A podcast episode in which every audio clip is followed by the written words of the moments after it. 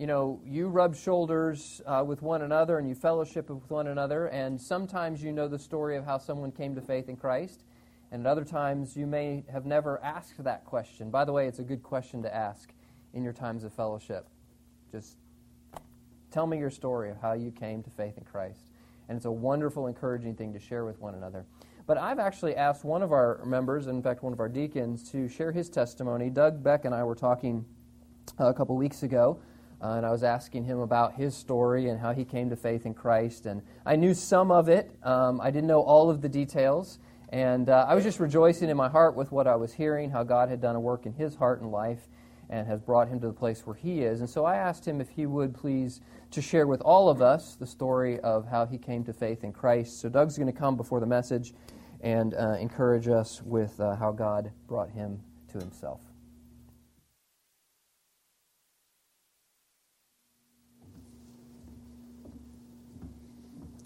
As Pastor Van Allen was talking a couple weeks, just kind of how to present my testimony, I was thinking it's all pretty much starts the same way with everyone. Just go through life. And as I went through life, I was taught that my good will outweigh my bad.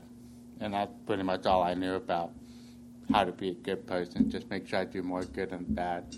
But no regards to God, no regards to a Savior. And as I started going through school, I was always naturally gifted and better at the math and science side of things. Not the English, so don't ask me to write you anything. So, but as I went through school, like, I learned from a public school, didn't learn about God, didn't learn about the Creator, just evolution, the Big Bang Theory. I just went with it. I didn't think about it. And then when I got to college, I decided to get my degree in physics, and as I started learning more and more about physics, the more and more I knew I didn't know. It's like just some things didn't work. Some things didn't make sense to me. Some things I would spend literally days with the professor be like, but why? But why? It's like when you take quantum mechanics, it could be here or here. Well, that wasn't good enough for me. It's like, which one is it in? It's like, well, we don't know. I'd be like, but why? Why don't we know? Like, why can't we determine where it is? And my professor would be like, well, it's up to the big man upstairs. And I was like, this guy has a PhD in physics. He's been teaching physics for 30 years. My favorite professor in college was just the big man upstairs. Kind of was confusing to me. So it's like, whatever. And then I started talking to a cute girl in the physics program, and she was just telling me stuff. She was going to Bible study and stuff, and we would talk about that, and I was like, that makes sense. Now I know why we should be a good person. So I started going to the Bible studies and learning things, and one of the Bible study topics was how to explain why the Grand Canyon can happen in thousands of years versus millions of years, which totally blew me away because I always was told millions upon millions of years this happened. So it's just kind of thinking. So the summer of 2012, I put my faith in Christ and I trusted him as my Savior. And about 7 months later, I married that cute girl, so it turned out pretty good. So, Bibles to the book of Acts. We're going to consider Acts chapter 9 this morning. Acts chapter 9. If you're using one of the black Bibles that are provided there in the seats, you will find today's text on page 580, at least beginning on page 580. Acts chapter 9, we'll read the passage here in just a moment. Before we read the passage, let's just kind of rehearse in our minds where we are.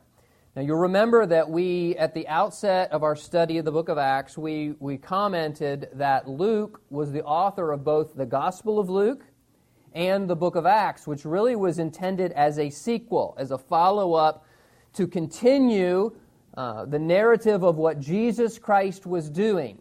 And in fact, Jesus Christ is the main character in the book of Acts. The Spirit and Christ are really is the main character as he continues the work, because the human character changes throughout the story.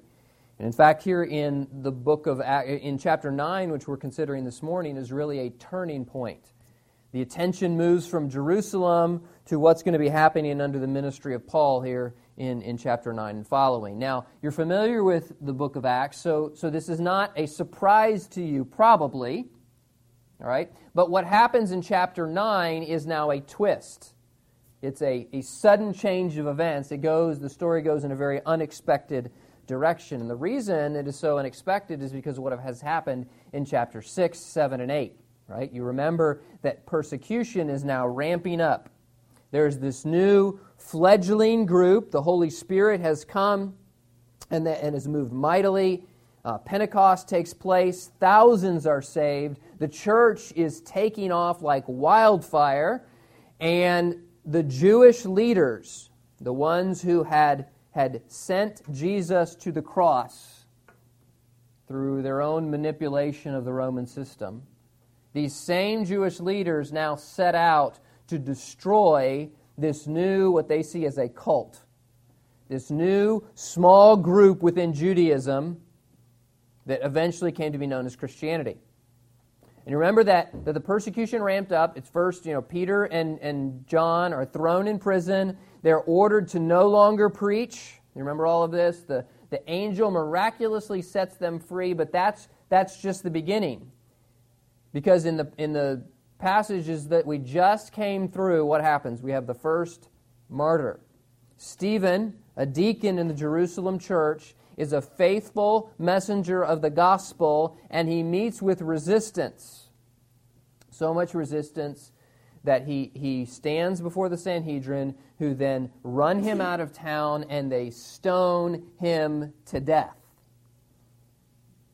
And of course, as we mentioned in a discussion, we were talking about this afterwards, the Roman authorities kind of turned a blind eye to this. Even though it was an unauthorized execution, they kind of turned a blind eye. They just wanted to keep the waters calm, and they had invested interest in this group of Christians kind of going away too, because they were disturbing the peace. So we've just seen Stephen killed in chapter 7. We're told in the beginning of 8, now Saul was consenting to his death, right? So in chapter 8, we had been introduced to this young man, probably barely old enough to be part of the Sanhedrin, so likely in his early 30s, who was a rising star within Judaism. He was a great intellect. He was of great influence. He had the right pedigree, and he was a rising star, and he was going to make a name for himself as a leader amongst the opposition to this subversive group who followed Jesus of Nazareth. And so he sets out to do this. And this is where we begin in Acts 9, right in the middle of this context of growing persecution. We see in God's Word, chapter 9, follow along with me as I read, then Saul, still breathing threats and murder against the disciples of the Lord, went to the high priest and asked letters from him to the synagogues of Damascus, so that if he found any who were of the way, whether men or women, he might bring them bound to Jerusalem. And as he journeyed, he came near Damascus, and suddenly a light shone around him from heaven. Then he fell to the ground and heard a voice saying, "Saul, Saul, why are you persecuting me?" And he said, "Who are you, Lord?" Then the Lord said, "I am Jesus, whom you are persecuting. It is hard for you to kick against the goads." So he, trembling and astonished, said, "Lord, what do you want me to do?" Then the Lord said to him, "Arise and go into the city, and you will be told what you must do." And the men who journeyed with him stood speechless, hearing a voice but seeing no one. Then Saul arose from the ground, and when his eyes were opened, he saw no one. But they led him by the hand and brought him into Damascus. And he was 3 days without sight, and neither ate nor drank. Now there was a certain disciple at Damascus named Ananias, and and to him the Lord said in a vision, Ananias, and he said, Here am I, Lord. So the Lord said to him, Arise and go to the street called Straight, and inquire at the house of Judas for one called Saul of Tarsus, for behold, he is praying. And in a vision he has seen a man named Ananias coming in and putting his hands on him so that he might receive his sight. And then Ananias answered, Lord, I have heard from many about this man, how much harm he has done to your saints in Jerusalem. And he has authority from the chief priests to bind all who call on your name. But the Lord said to him, Go, for he is a chosen vessel of mine to bear my name before Gentiles, kings, and the children of Israel. For I will show him how many things he must suffer for my name's sake. And Ananias went his way and entered the house, and laying his hands on him, said, Brother Saul, the Lord Jesus, who appeared to you on the road as you came, has sent me that you may receive your sight and be filled with the Holy Spirit.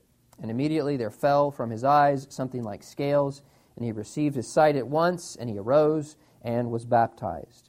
So when he had received food, he was strengthened. Then Saul spent some days with the disciples at Damascus. Father, use your word now in our hearts. Teach us through it. Convict us by it. And Lord, use these moments that we have together in considering your word to make yourself great in our eyes and help us to respond rightly in our hearts. We pray these things in Christ's name. Amen. Did you read some good literature when you were in high school? Did you read all those interesting stories and classic novels? And do you remember the short stories? I remember some of those very poignant short stories. I think O. Henry was perhaps one of my famous short story authors. But then there are the creepy ones, like the Edgar Allan Poe stuff. You remember reading a story by Richard Connell called The Most Dangerous Game? It was about this man named Sanger Rainsford, who was a famed large game hunter, who was on his ship, on his yacht, on his way to hunt off the coast of South America. And as he was making his way, he fell off his boat. And as a strong swimmer, he was able to make his way to a nearby island. You remember this story? And he soon discovered that the island was populated. Although it seemed isolated, there must be someone living there because he heard gunshots. And he made his way eventually to find this house where he met General Zaroff, I guess is how you pronounce it, Z-A-R-O-F-F, who invited him in for a good dinner, and began to tell him about the newest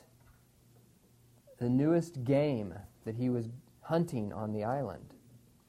And in conversations, Rainsford begins to realize that General Zaroff is excited about hunting this new species of game that is cunning and can reason and has great dexterity.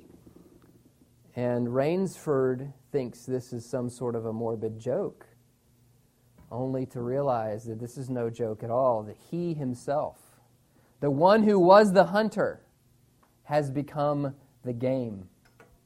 The one who was the hunter is now the hunted. And the rest of this story is about how Zaroff sets him off in the woods, gives him a head start, and now the hunter has become the hunted. I won't tell you how the story ends. I don't want any spoilers, right? But if you read the story, it's a very interesting and somewhat scary story. The most dangerous game, right? That the whole theme of it is this hunter has become now the hunted. Well, in a much higher and more spiritual sense, in chapter 9, we see the hunter become the hunted. This one Saul, who has set his fame on hunting down Christians, is now being hunted by the mightiest of all hunters. What we see in this passage is that God is at work to miraculously save those who yield to him. God is at work to miraculously seek and save. So how do we see this? Well, we see a couple sections here in what we read. We see, first of all, God is at work to pursue and miraculously save. So as we take this one part at a time, we see in verses 1 through 5, God at work to miraculously pursue and miraculously save. So we saw it in verse 1, then Saul, right? You remember Saul? We've introduced him to you already. Of course, we know him more by his Greek name, which is Paul. That's kind of more commonly how he's referred to in the New Testament. We met him back at the stoning of Stephen, chapter 7 and 8. So Saul is still breathing out threats and murder against the disciples of the Lord, verse 1 tells us. Right, this is very colorful language to indicate to us that Paul is so intent on hunting down Christians that he is mumbling their threats. Their murder has become the very breath that he breathes. He is set to murderous intent to squash out Christianity. So what does he do? The last part of verse 1, he says he went to the high priest and asked letters. Now, we've seen the high priest position several times already in the book of Acts. This is a very powerful position, and the high priest has the authority to purge falsehood. And so Saul is here asking for permission to hunt down this cult, as he thinks it is. Now, he says he's intending to do it, verse 2, from the synagogues of Damascus. Damascus is about 150 miles from Jerusalem. So in those days, that would have been about a week's worth of travel.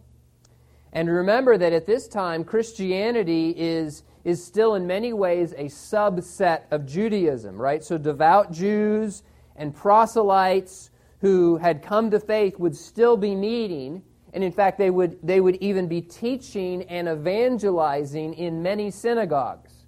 They're spreading the message that, hey, the Messiah has come, and this is who he is, and this is how he fulfills the Old Testament prophecies. This is the one that we've been waiting for. So they're preaching this message in large part to a Jewish audience in the very synagogues. And so Paul is saying, we've got to get rid of that. We've got to stamp that out. And so he asks for permission from the high priest to go capture those who are of the way, right? It says here in verse 2, so that if he found any who were of the way. Now, this phrase, the way, is an early, very, very early term for Christians. Eventually, they came to be called Christians in Antioch. That term kind of caught on and really is what's carried throughout the centuries. So we don't see this term, the way, a lot. By the way, there is a modern cult that was founded in the 1940s that called itself the Way, but by and large, the term hasn't been used in those intervening years. Early on, this is what Christians were called, and it makes sense, right? Jesus says, I am the way. And so these people are the people of the way. Okay, so this is who Paul is hunting down. We would probably simply refer to them as Christians, or we'll also see them referred to in the book of Acts as disciples. And so he asked for these letters, this permission slip, if you will, from the authority, the religious authority, and he says, whether men or women, that he might bring them bound to Jerusalem. We're at verse 3. And he, journeying, came to Damascus. So as he approaches the city, suddenly a light shone around him from heaven. Verse 4, he fell to the ground and he hears a voice, Saul, Saul, why are you persecuting me? So there's this blinding light. He is thrown to the ground and he hears a voice. But he's unclear on exactly what's happening. And so in verse 5 he says, who are you, Lord? Now, this is not the term Yahweh, Jehovah. This is a surname, a title of respect. Obviously, whatever person or force is doing this is someone deserving of my humility. So he refers to him as Lord, but he doesn't know who he is yet. I'm sure he has some suspicion that this is divine. Who are you, Lord? To which the response comes in verse 5. I am Jesus whom you are persecuting. Okay, now it's worthy of note here that Jesus refers to Paul's persecution of the church as persecution of he himself, right? Jesus doesn't say, I'm Jesus, and those are my followers that you're persecuting. This will develop into the doctrine that Paul teaches of the body of Christ. Christ is the head, and when you attack the body, you've attacked Christ. It begins right here. So Jesus says, you're persecuting me. So what Jesus reveals in this dramatic moment, Paul learns immediately a few lessons, right? He learns, first of all, that Jesus is alive. I mean, this one that they have killed and according to the rumors has been raised again is alive and well. And not only that, but he is in glory. Jesus is God. He is seeing Jesus in his glorified state. And so Paul immediately learns not only is Jesus alive, but he is everything that he claimed to be. Jesus is God. And at that point, Paul undoubtedly realizes that he is terribly wrong. He is terribly mistaken as he attacks this small group who are the followers of this Jesus. I mean, Paul's entire framework is thrown upside down in just a moment of time. Now keep in mind, Paul is a powerful and influential man. He's part of the aristocracy of his day. He has Jewish pedigree. He's been trained by the famed Gamaliel. He is personally connected enough to those that are in charge that he is able to go and get permission to stamp out Christianity. And in fact, his reputation is widespread. What do we read when Ananias is told by God to go talk to this guy? Wait a minute, I've heard about this guy. I mean, he's famous, or rather infamous. We know who this guy is. His reputation has been spread. I mean, this is no minor player on the scene. He has all the cultural clout of any famous celebrity that might come to your mind. He has all the political connections of a respected senator, and he has all the murderous intent of a tyrant. This is Saul. Yet, God stops him in his tracks. He throws him to the ground, and he directly confronts him. Paul wrestled with Almighty God. And you don't wrestle with the Almighty and win. And that was the lesson that Paul learned as he is now groveling in the dirt before this blinding light that is the glory of Jesus Christ.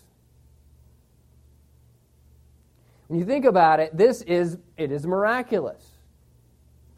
Because there was probably no one in that day less likely than Paul, Saul, to become a Christian.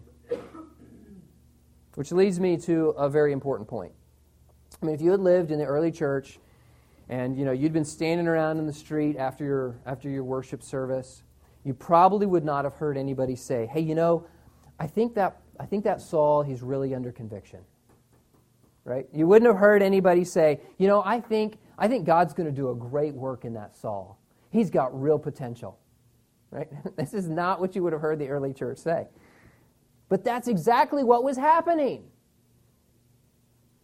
Now, we get various details of the story from this account here, and then two times in the book of Acts, Saul recounts his testimony. We see it in Acts 22, and we see it again in Acts 26. And so we get various details from all of these three accounts. And in those other passages, Paul recounts Jesus saying, it is hard for you to kick against the pricks or the goads. The image here is of an ox, right, who is pulling a plow. And the master has in his hand this ox goad, and he's pricking the backside of this ox to get him to go. Right? And then the ox doesn't like that. So he does what? He kicks at it. He tries to get the master to stop. And we all know that's a futile effort, right? So as the master pokes him, he kicks back. And this image is what Jesus is referring to. He says, yeah, this is hard. You keep kicking against me. That's hard. You see, God is at work. But Paul is kicking against it. He's resisting. He's fighting what God is doing. So there's this dramatic conversion, and it points out something to us that is true of every conversion. God hunts us down. He reaches out to us. God initiates salvation. Francis Thomas, the 19th century poet, said it this way. Let me say this first, preface to that. When I say something like God hunts us down, right? God pursues us. God initiates salvation. I wonder for a moment, does that bother you a little bit? I mean, does it bother you to think about God in those terms? As the one who tracks us down and brings us to himself. Well, my friend, that's the way the Scripture presents it. In fact, it may seem harsh to you, but if I, at the outset of the message, I told you this is from hunter to hunted, to refer to God in such a way as a hunter. But think about it this way. Francis Thomas, who I just referred to, said it this way. The hardness of God is kinder than the softness of men, and his compulsion is our liberation. In fact, Francis Thomas wrote an extended poem called The Hound of Heaven, which speaks of God's Spirit as a hunting dog that ruthlessly tracks down and pursues his prey. You see, we love him because he, what? He first loved us. And when we begin to think of our salvation as something that we did for ourselves, well, look at how good I am. I tracked God down. We're foolish. We fail to realize that God is lovingly, patiently, dogmatically pursuing and bringing people to himself. We are saved only because of God's initiating work. And so because of that, you and I don't really know all that God is up to. We don't know at whom he is at work. We don't know what surprising or even miraculous work of grace he plans to do. So I wonder this morning, who do you know that seems beyond the reach of grace? Who do you think will never come to faith in Christ? Who are you tempted to write off as beyond the love of Christ? I don't know about you. Maybe you don't do this, but at times I am tempted to think, well, that person's never going to get saved. No, Pastor, we never think that. We never have that thought flash, right? But the fact is that I know people who are genuine and sincere and serving believers who, when I met them, I thought, nah, not going to happen. Are you ever tempted to think that about someone? Nah. If we learn nothing else from the conversion of Paul, may we learn to never assume that someone can't or won't be saved. Think about it this way. Ever thought about this? You can never give the gospel to the wrong person. You can never give the gospel to the wrong person. Shouldn't have done that. You can never pray for the wrong person to come to faith, because no one is beyond the reach of God. So what we see in this passage is that God pursues rebels. We also have to see here, to be honest, to be fair with the text and with all of Scripture, that salvation in Scripture is a matter of God's initiative and of man's response. Within the circle of God's sovereignty is human response. And we see both in this passage. So let's turn now to Paul's response to God's overwhelming and miraculous intervention. So we saw in the first 5 verses that God is at work to pursue and miraculously save. We see here beginning in verse 5 that God saves when people yield to Him. So according to Paul's retelling of the story later in the book of Acts, what is his response? Lord, what do you want me to do? And the Lord said to him, arise, go to the city, you will be told what to do. So Paul is now obedient to the exact instructions of this one that just a few hours earlier he hated.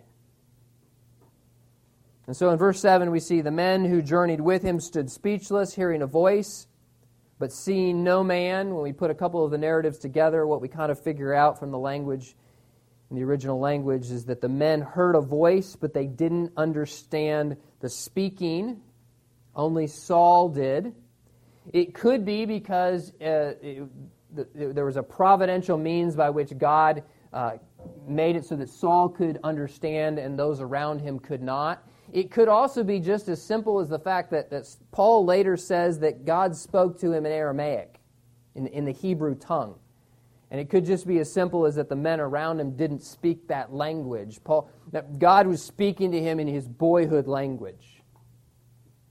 So for whatever reason, the men around him, they hear this voice. They know this is not a hallucination that Paul is having, but that there's a physical phenomenon that is taking place, but they don't understand the conversation that takes place. So then in verse 8, Saul arose from the ground, and when his eyes were opened, he saw no one, right? So he opens his eyes, and he's blind. He can't see. They led him by the hand. They brought him into Damascus. Now, isn't that ironic? Right? He was headed for Damascus to stamp out Christianity, right? To capture Christians. And here he comes into Damascus, being led by the hand, blind. And we'll soon meet the Christians, to be sure, but not in the way that he had thought. Verse 9, he was 3 days without sight, and neither ate nor drank. So Saul, this paragon of proud aggression, is reduced to fumbling around, being led by the hand for 3 days, doesn't even eat, but just cries out to God. He was humbled, yea, even humiliated. His entire theology had been reordered. So this is what we call conversion. Right? This is an about face. It proves the truth of the gospel. In fact, in the case of Paul, it helps to prove the authenticity of Christianity. I mean, the person and work of Jesus himself, and particularly the resurrection, and post-Jesus, the conversion of Saul, are really some of the key markers, the key evidences of Christianity. And this is why scoffers and skeptics have tried to erode those 2 points, because on those rise much of the gospel. Now, your conversion may not be as dramatic as this Damascus Road experience, but make no mistake, God is at work to the same effect, to break our independence and rebellion and bring us to dependence on Jesus Christ. This is at the heart of the gospel, because this goes to the question of repentance. Repentance is when we turn from our way, from my way, from my own sin and self-dependence and my way of thinking to God's way. When Paul was on his face in the dirt saying, Lord, what do you want me to do? He was saying essentially, my way is wrong. That's repentance. That is turning from our own sin and self-dependence. You heard Doug's testimony just a few moments ago, and I really appreciate him sharing that with us. And God did some marvelous things to bring about his recognition of a need for a Savior. But he started off by saying, I had always thought, I had learned, I had depended on the fact that I've got to do more good than I do bad, and my good must outweigh my bad. That's human thinking. That is not the gospel. That is not what God says. God says, it is not by works of righteousness which we have done, but according to his mercy he saves us. Depending on Christ plus what I do is not depending on Christ. We all must come to the point where we realize our own way, even our good ways, even our religion, is something that we must abandon. And so I ask you the question this morning, have you ever come to the point where you have repented, you have turned from your own sin and self-dependence to depend completely on Jesus Christ? If you've never come to faith in Christ alone for salvation, we pray that today will be the day that you do that. Any of us who are members of North Hills would be happy to sit down with a Bible to answer your questions and help you to know how you can have assurance that your sins are forgiven, that you have a home in heaven through repentance and faith. Well, Saul is exercising repentance and faith. This is conversion. This is a turnaround. I very distinctly remember a conversation a few years ago. This is not someone who is part of our church and hasn't been for a long time. This was very early on when we were starting this church. I remember a conversation with a believer. It was actually in the context of a small group where the notion came up about a certain category of sinner, a very vile sin that most of us would just turn our nose up at. And this class of sinners was being discussed, and this gentleman was discussing them as if they were beyond the reach of grace. With sentiments like, well, I don't think that person could ever be saved. And so I started to probe into the reasons and ask questions and solicit some understanding of why this man would say something like that. And as we probed into the reasons that underlie that statement, it became clear to me that he saw himself upstanding, decent folks who are kind of part of cultural Christianity in the Bible Belt as somehow able to be saved because they weren't that bad. They weren't that kind of bad. And I was struck with the question as I had this conversation, does this professing believer even understand the gospel? Because if he doesn't even realize the seriousness of his own situation apart from Christ, does he really understand our sin and a Savior? My friends, if you think that you can be saved because you're not as bad as fill in the blank, you haven't gone as far as, you don't understand your own need for a Savior. You don't understand your own depravity. We must understand that every one of us are condemned before God. But God in His mercy and grace has provided a way of salvation for those who will turn in faith and repentance. How does Paul refer to himself later in life? As the chief of sinners. And so we see here God doing a marvelous, miraculous work, Paul yielding to that work in repentance and faith. We see one other thing here in verses 10 and following. We see that God uses ordinary Christians to accomplish His work. So in verse 10, we meet a man named Ananias. By the way, it's kind of neat. Ananias means God is gracious. I wonder if Paul, in those days that he was blind and praying, I wonder if he initially thought, this is it. God's just going to kill me in this state. I wonder what went through his mind before God revealed to him that someone was going to come and restore his sight. Now, God had great plans for him. That's clear in this passage. But But initially, he didn't know that. I also wonder if it went through his mind, why didn't God just kill me? Right? Why didn't just lightning bolt from heaven, boom, you're gone. Problem solved. No more persecutor. So God is gracious. Ananias.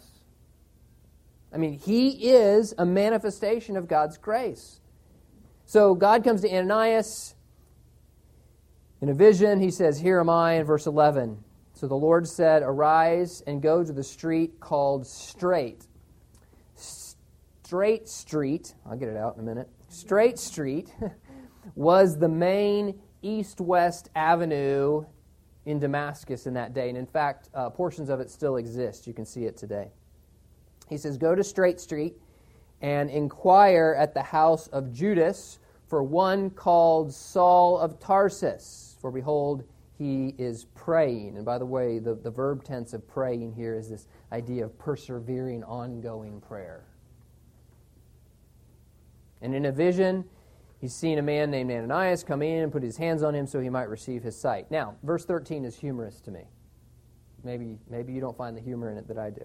Ananias said, he says essentially, Lord, that Saul? I mean, like, are you thinking the same Saul that I'm thinking? Like, the one who is famous for hunting down Christians? Like, that same, we're talking about the same guy here? I mean, that's what he's saying in verse 13. Lord, are you sure? I've heard about this guy from many people. He's done a lot of harm to the Christians in Jerusalem. And by the way, his reputation precedes him. He has authority from the chief priest to bind all who call upon your name. And the Lord says, yes, that's the one I'm thinking of. I've got big plans for him, right? Verse 13, or verse 12. I'm sorry, verse 15. He is a chosen vessel of mine to bear my name before Gentiles, kings, and children of Israel. And by the way, verse 16, he's going to have to suffer a lot too. I have divinely prepared him for exactly the ministry that he is going to have, because he is going to have to suffer many things for my name's sake. So Ananias did exactly what he was told. Verse 17, he entered the house, laying hands on him, said, now watch this, this is beautiful. Brother Saul. Brother Saul. I mean, this guy 3 days ago was Saul the persecutor. And through God's miraculous work, he has been transformed, he has been regenerated, and he's now Brother Saul. He is part of the family of God that he had been attacking. Brother Saul, the Lord Jesus who appeared to you on the road as you came, has sent me that you may receive your sight and be filled with the Holy Spirit. So he's healed, verse 18. He is then baptized, and then verse 19, he takes food and spends some time there with the disciples in Damascus, not at all with the same arrangement that he had been planning on when he set out on his journey. Here's the thing that I think that's interesting here. Chrysostom, in one of the early church fathers, in one of his messages, points it out this way. He says, God did not send an important church leader, but Ananias. He calls him no very distinguished person. Ananias was not an apostle. He was not a pastor. He wasn't a deacon. He was simply, as Paul would later describe him, a devout man with a good reputation among Jews and Christians. He is what we would call just a good, faithful Christian. And I just think that's kind of neat. Because when Saul is on the road to Damascus, he says, Lord, who are you?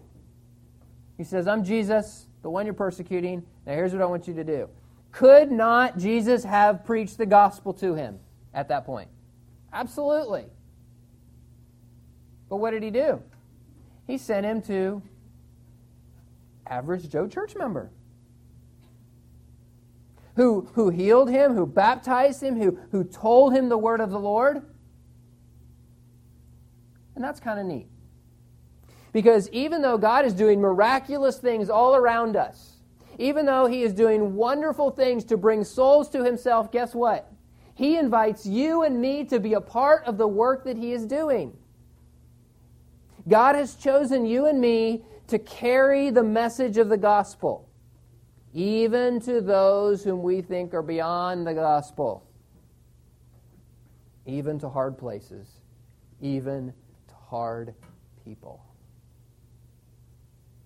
Paul, Saul, was not a person that we would look at in chapter 8 and say, I mean, we know the whole story, right?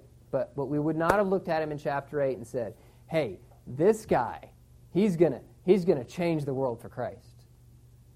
But God had bigger plans, and God intervened, and God even used Ananias to be an expression of His grace. God has called us to reach hard people. He has called us to go to difficult places and to be a part of the miraculous work that He is doing. Now, on that note, I want to plead with you not to miss next week. Next week is going to be a special, special treat.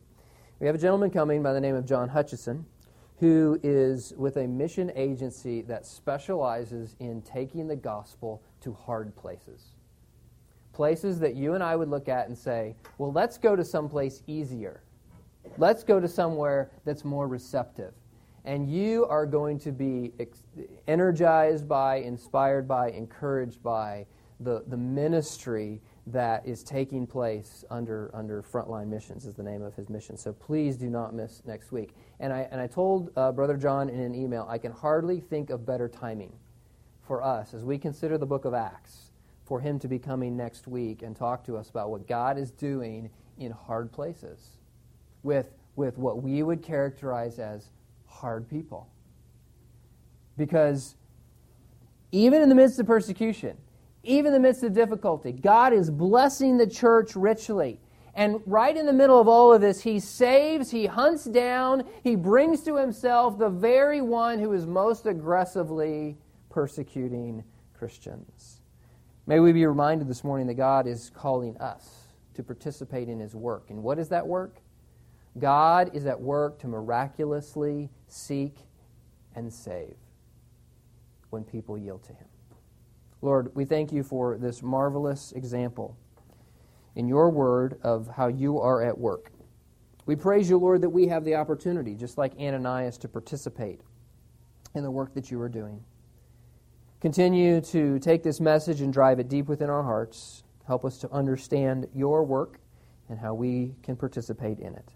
I'm going to give you a moment to remain bowed before the Lord. Here's what I'm asking you to do in these moments. First of all, I'm going to ask you to confess any sin that God has brought to your heart. And I wonder this morning, do you have, if you're a believer this morning, do you have in your heart, in your mind, someone that perhaps you brushed off, someone that perhaps you dismissed as beyond the reach of grace, that God is calling you to be faithful in giving the gospel to? I wonder this morning, would you just identify that person in your own heart and mind and ask for the strength and help to continue to be faithful in presenting the gospel?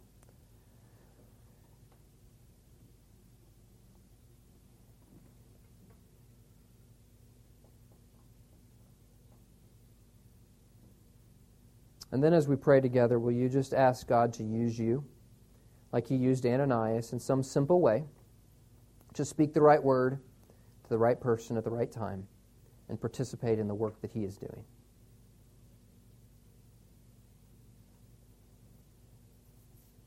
Lord, we are thankful for Your word this morning that reminds us of so many lessons. There are even lessons woven into this text that we have just barely touched on or not touched on at all. And just, Lord, help us. Help us to think about the important message that is here, that You are doing a work, that You continue to build Your church through these surprising, these unexpected, these miraculous means. And Lord, may we rejoice that we get to participate. Lord, we rejoice as believers here this morning that our salvation is no less miraculous. Perhaps the circumstances around it are different, but the fact that You would think of fallen man, that You would condescend to us and You would save us, may we rejoice every bit as much as we would if we were Saul. Now, Lord, use us in your service. We offer ourselves to you for the furtherance of the gospel. We pray these things in Christ's precious name. Amen.